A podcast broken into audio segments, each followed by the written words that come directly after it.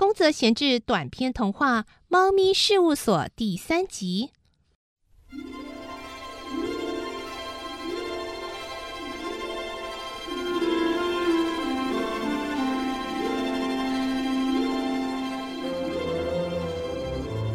有一天，灶坑猫感冒了，它的大腿关节肿得像一个碗那么大，根本没办法走路，只好休息一天，没有上班。灶坑猫其实非常懊恼，整天都在哭。它在家里望着从仓库小窗口照进来的黄色光束，不停的边哭 边揉眼睛。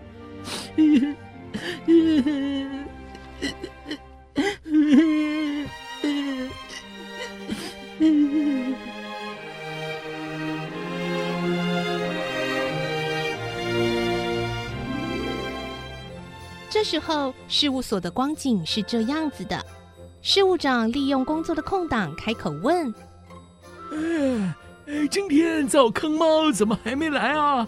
呃，都这么晚了。”白猫说：“嗯，搞不好是去海边玩了吧？”虎斑猫说：“呵，我看是被谁叫去参加宴会了吧？”事务长听了，惊讶的问。哎呦，今天哪里有宴会啊？啊！他会这么问，是因为想到如果有宴会，怎么会没有邀请他参加呢？白猫说：“嗯，据说北边有一个建校典礼呢。”哦，是吗？事务长一边思索着，花猫接着说。为什么？为什么最近赵坑猫总是被各种活动邀请呢？呃，他好像还说过，呃，总有一天我会当所长之类的话。哎，一定是那一些人听了信以为真，开始讨好他吧？呃，你说的都是真的吗？千真万确，你可以去调查呀。哎呦，荒唐啊！哎，亏我还那么照顾这小子啊！呃，好吧，呃，他既然如此，呃，我也有我的对策啊。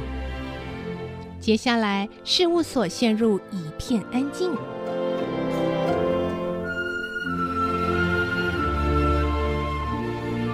第二天，灶坑猫腿上的肿胀终于消退了。一大清早，他就愉快的出发要上班，顶着呼呼的狂风，一路来到了事务所。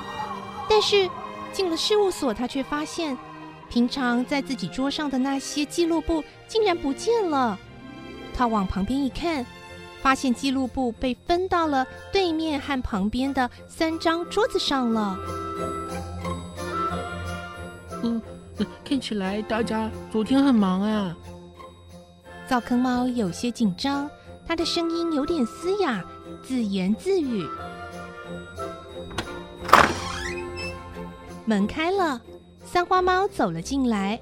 灶坑猫赶紧站起来打招呼：“早上好。”但是进门的花猫却没有回话，马上就坐下了，接着就很忙的翻开记录簿。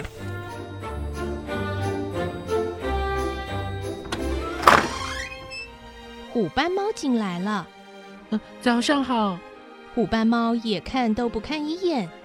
这时，花猫去跟虎斑猫打招呼：“早上好啊，风真大。”虎斑猫回答完，也立刻坐下，翻开记录簿。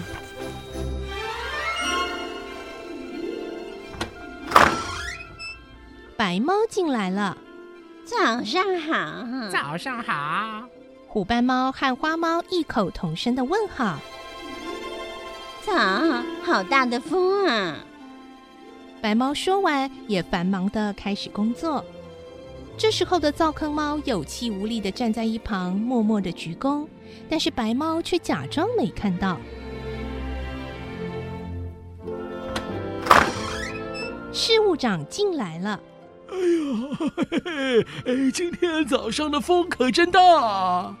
早上早上好，早上好。三只猫都马上起身行礼。但灶坑猫呆呆的站着，低着头行了个礼。呃，简直是暴风啊！事务长也没有理会灶坑猫，说完也开始工作了。好了，呃今天继续完成关于阿摩尼亚兄弟的调查。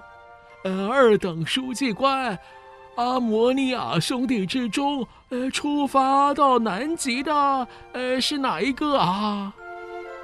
工作开始了，灶坑猫沉默的低着头，它没有记录簿，它也没办法回答。虎斑猫回答事务长的问题。是潘波拉里斯。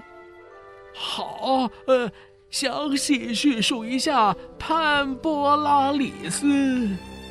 灶坑猫在旁边听得急得快要哭出来了。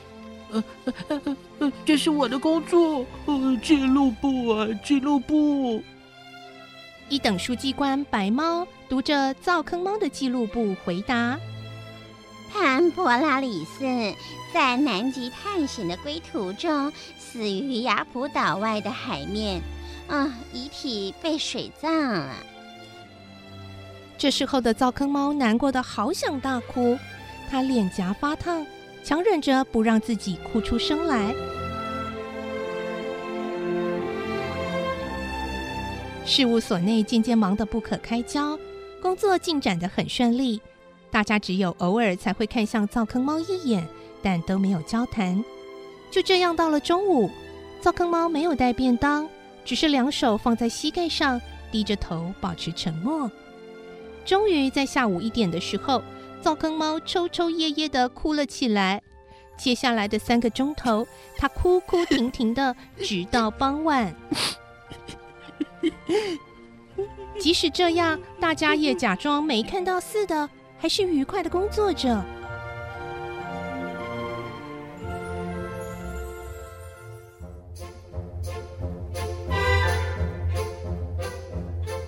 就在这时候，谁都没有发现，事务长身后的那扇窗户外面出现了一个金色狮子的脑袋。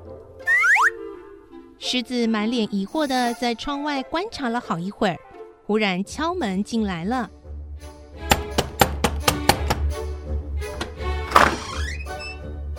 猫咪们吓了一大跳，拼命在屋子里来来回回的踱步。只有灶坑猫停止哭泣，笔直的站在那里。狮子用洪亮的声音说：“你们这是在干什么？为了这么些鸡毛蒜皮的无聊小事调查地理历史，根本没有意义。赶紧给我停止！听到了吗？我命令你们解散。”就这样。事务所被勒令停业了。狮子的看法，你赞成吗？